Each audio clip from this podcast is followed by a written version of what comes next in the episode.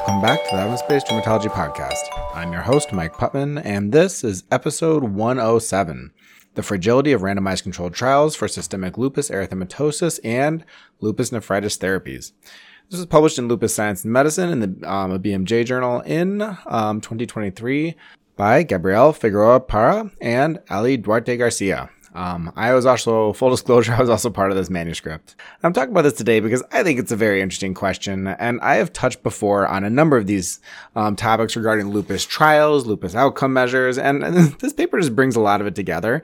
And I think it's a very interesting methodology paper. So it'll be a quick podcast, but I think it'll be interesting. So, so follow along with me.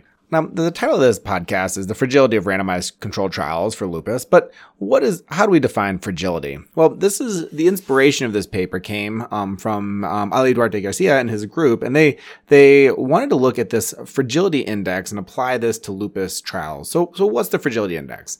These indices like this are always so hard and opaque and difficult to understand, but this one's really simple.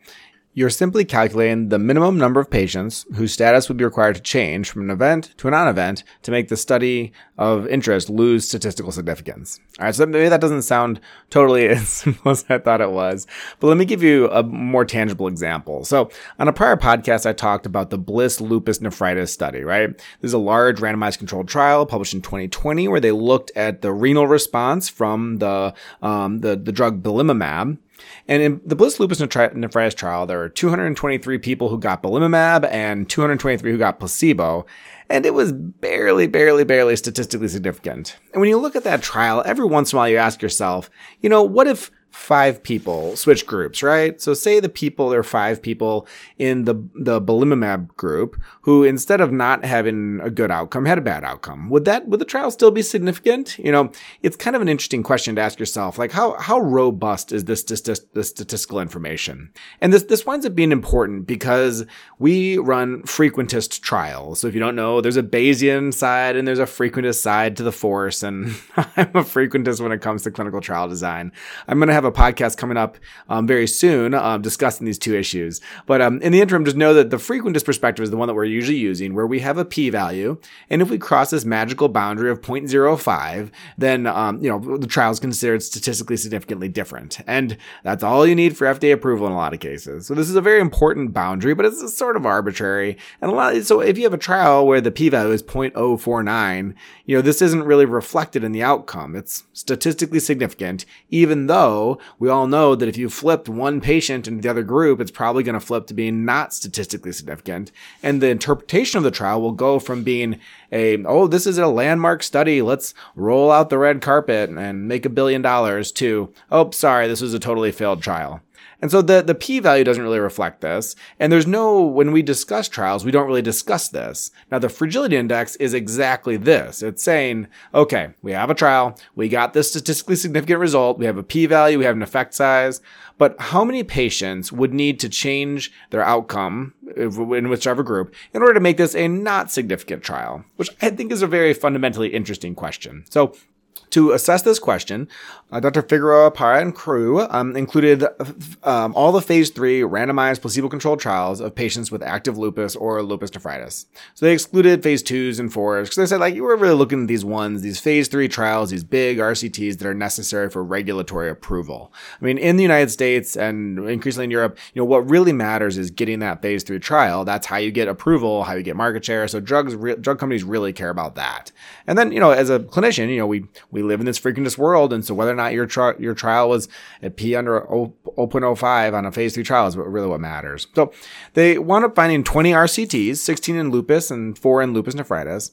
And there's a really nice uh, table in their paper. I highly recommend just grabbing the table right now if you want to follow along with me. But I'm just going to like take some highlights from you because there's a lot of interesting trials in lupus over the last years. And, and first I'm going to discuss the ones that were considered positive. So these are trials where, you know, the p value, we met that 0.05 threshold, dipped below it, and we all broke out the bottles of champagne and threw a party, right?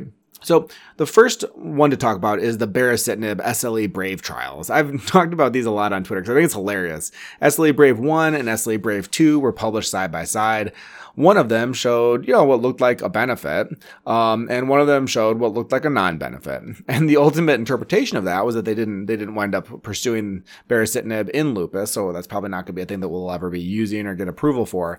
But um, you know, how fragile was the study? Well, so at the baricitinib at four milligrams, that the high dose that's not available in the United States, you know, over a little over 500 patients were randomized. And if you flipped four people from, you know, having the event or not having the event, um, in either group, you would wind up making that trial not statistically significant anymore. So I, th- I think that is actually kind of reflected in the outcome. If you look at um, the way the FDA approved the approach this, the way the company approached this, they wound up abandoning it because they said, "Hey, this was kind of a fragile result. We're not going to pursue it further," which I think is a good outcome. But this gets a little spicy when you start looking at other drugs. So let's talk about voclosporin. So voclosporin was recently approved for lupus nephritis. It's calcineurin inhibitor. Um, there are 179 patients randomized to voclosporin and 178 randomized to placebo placebo. Ultimately, this was interpreted as a successful trial. It received FDA approval. It is now available in the United States and abroad. Um, and what did we see for our fragility index? Well, 15. So if 15 people had jumped um, outcomes out of this huge trial. You know, there are 179 in each group. Uh, then this would be considered a non-significant trial. I, I, think I'm overall comfortable with that. But then you have to take a step back and say, well, the outcome was this sort of funky renal response business, and you know, is this really stop preventing EGFR? So okay, fine, that's voclosporin. Even more spicy is the belimumab data. So if you look at the belimumab trials, these were some fragile trials. So the Bliss lupus nephritis study, which I covered in the podcast, I mentioned that in the introduction. We had 223 people who got belimumab and 223 got placebo. How many patients would need to change their outcome in order to make this trial non-significant? The answer is three. it's pretty crazy when you think about it. We have 446 patients that we randomized, and if three outcomes had gone the wrong direction, this would have been considered a failed study. So this just speaks to the degree to which the way we are approaching trials is really, really quite fragile. And a lot of the time, drugs are approved or not approved, you know, just by, by a whisker. Now, this is definitely true for anifrolumab. I've talked quite a lot about anifrolumab. There's a TULIP 1 trial and TULIP 2 trial. The TULIP 2 trial was considered successful. This looked at BICLA response at week 52. There were uh, about 360 patients randomized in, in TULIP 2. The fragility index was 11. Okay, that's fine. I mean, it seems like there could have been a couple people who switched groups and it would have stuck around. But remember, there was Tulip 1. Tulip 1 was another randomized controlled trial. This was published immediately before Tulip 2. This also randomized about 360 patients to receive anifrolumab or placebo. And the, the reverse fragility index, because this trial was not significant, this was a failed trial, was 27. So we would have had to have 27 people change their outcomes for this trial to be considered statistically significant. I, don't know how to weigh that against the Tulip 2 study, but it sure looks to me like there's a lot of inclarity here. Tulip 1 looked bad. Tulip 2 looked good. FDA just went with Tulip 2, and now we have a multi billion dollar drug um, that I do think there's some value here, especially for skin scores. But it really speaks to the potential fragility and lack of robustness in this research area. So, what do we make of this? Let me take a couple, let me take this a couple different directions. So, first, you know, at the end of the day, a lot of our lupus trials are, are relatively fragile using this fragility index.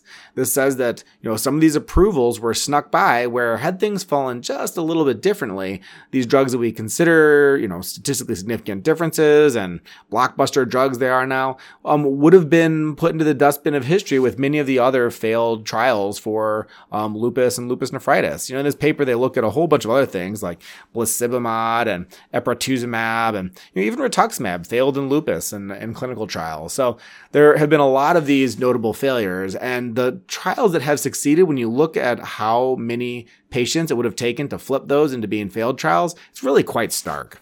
Now that said, let me give you the other side of this, which is that I have some reservations about this whole fragility index concept. Now, thinking about that Bliss lupus nephritis trial, I'm telling you that had three patients switched their group, it would have been considered non-significant.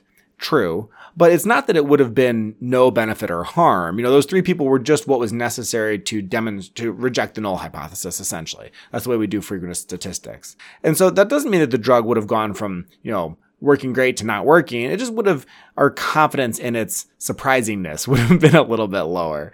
Now, now the back, the flip side of this is like, is that considered a success or a failure? And to a degree, this should be considered an enormous success because what this is telling you is that um, Fury and all the people who ran these trials, um, they actually managed to guess exactly how many patients was the minimum number needed to demonstrate some type of benefit um, given their outcomes and given what they know about lupus. So, I mean, in a way, you could view this positively and say, like, this reflects a remarkable, remarkable degree of expertise. You know, they managed to design the minimally necessary trial to get their approval through. So that, that's kind of an optimistic take on it. But I mean, let me do the flip side here. And since we're going back and forth, the flip side is that, like, why are we designing trials that are this fragile? We're spending billions of dollars running these trials that, you know, if things fall slightly differently, then we're going to be in a world of this is not significant, this didn't work, and we're going to reject um, the, the drug completely. So in the in the paper that, that we we wrote, you know, more and a quote here, more simply, pivotal trials in SLE could be designed to be more robust. The easiest way to reduce the fragility of SLE trials would be through assuming a lower response rate among treatment groups.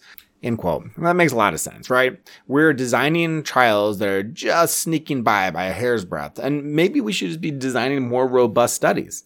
Problem is that's going to be more expensive. It's going to take longer. It's going to take more patient patients to be included. But I, with all of the studies in lupus in particular that have been relegated to the dustbins of history, it, it feels like we should be aiming for more patients and less optimistic assumptions, which is why we keep winding up with these studies. They're just just on the border there, you know. I also think this is useful as far as explaining why so many of these trials have failed, right? Every time we have a failed trial in lupus, everyone comes out of the woodwork to say, you know, things like, well, you know, this is because lupus is hard to study. There's too strong of background therapies.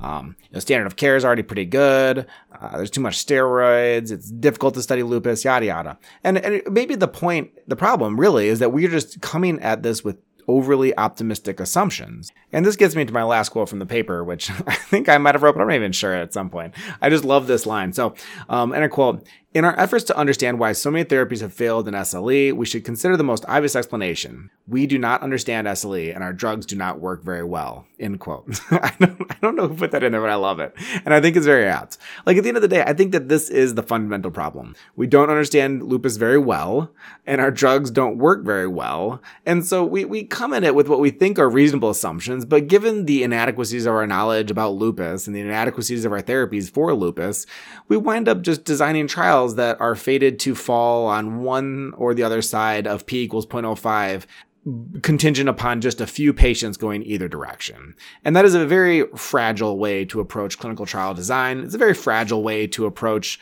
uh, generating new knowledge and trying to get therapies approved for patients. And I do think that this project was really interesting because it emphasizes just how fragile our current approach to knowledge generation is. And I think that is nowhere so acute as it is in lupus, but this applies across the board in a lot of different areas of rheumatology. I hope this was interesting. Kind of a quick podcast. Um, I appreciate Dr. Uh, Figueroa Parra and for including me, and Ali Duarte Garcia for including me. It was a, it was a fun project and an interesting question. Um, and I think it made for a good little chat. Thanks so much for tuning in. Um, have a great week.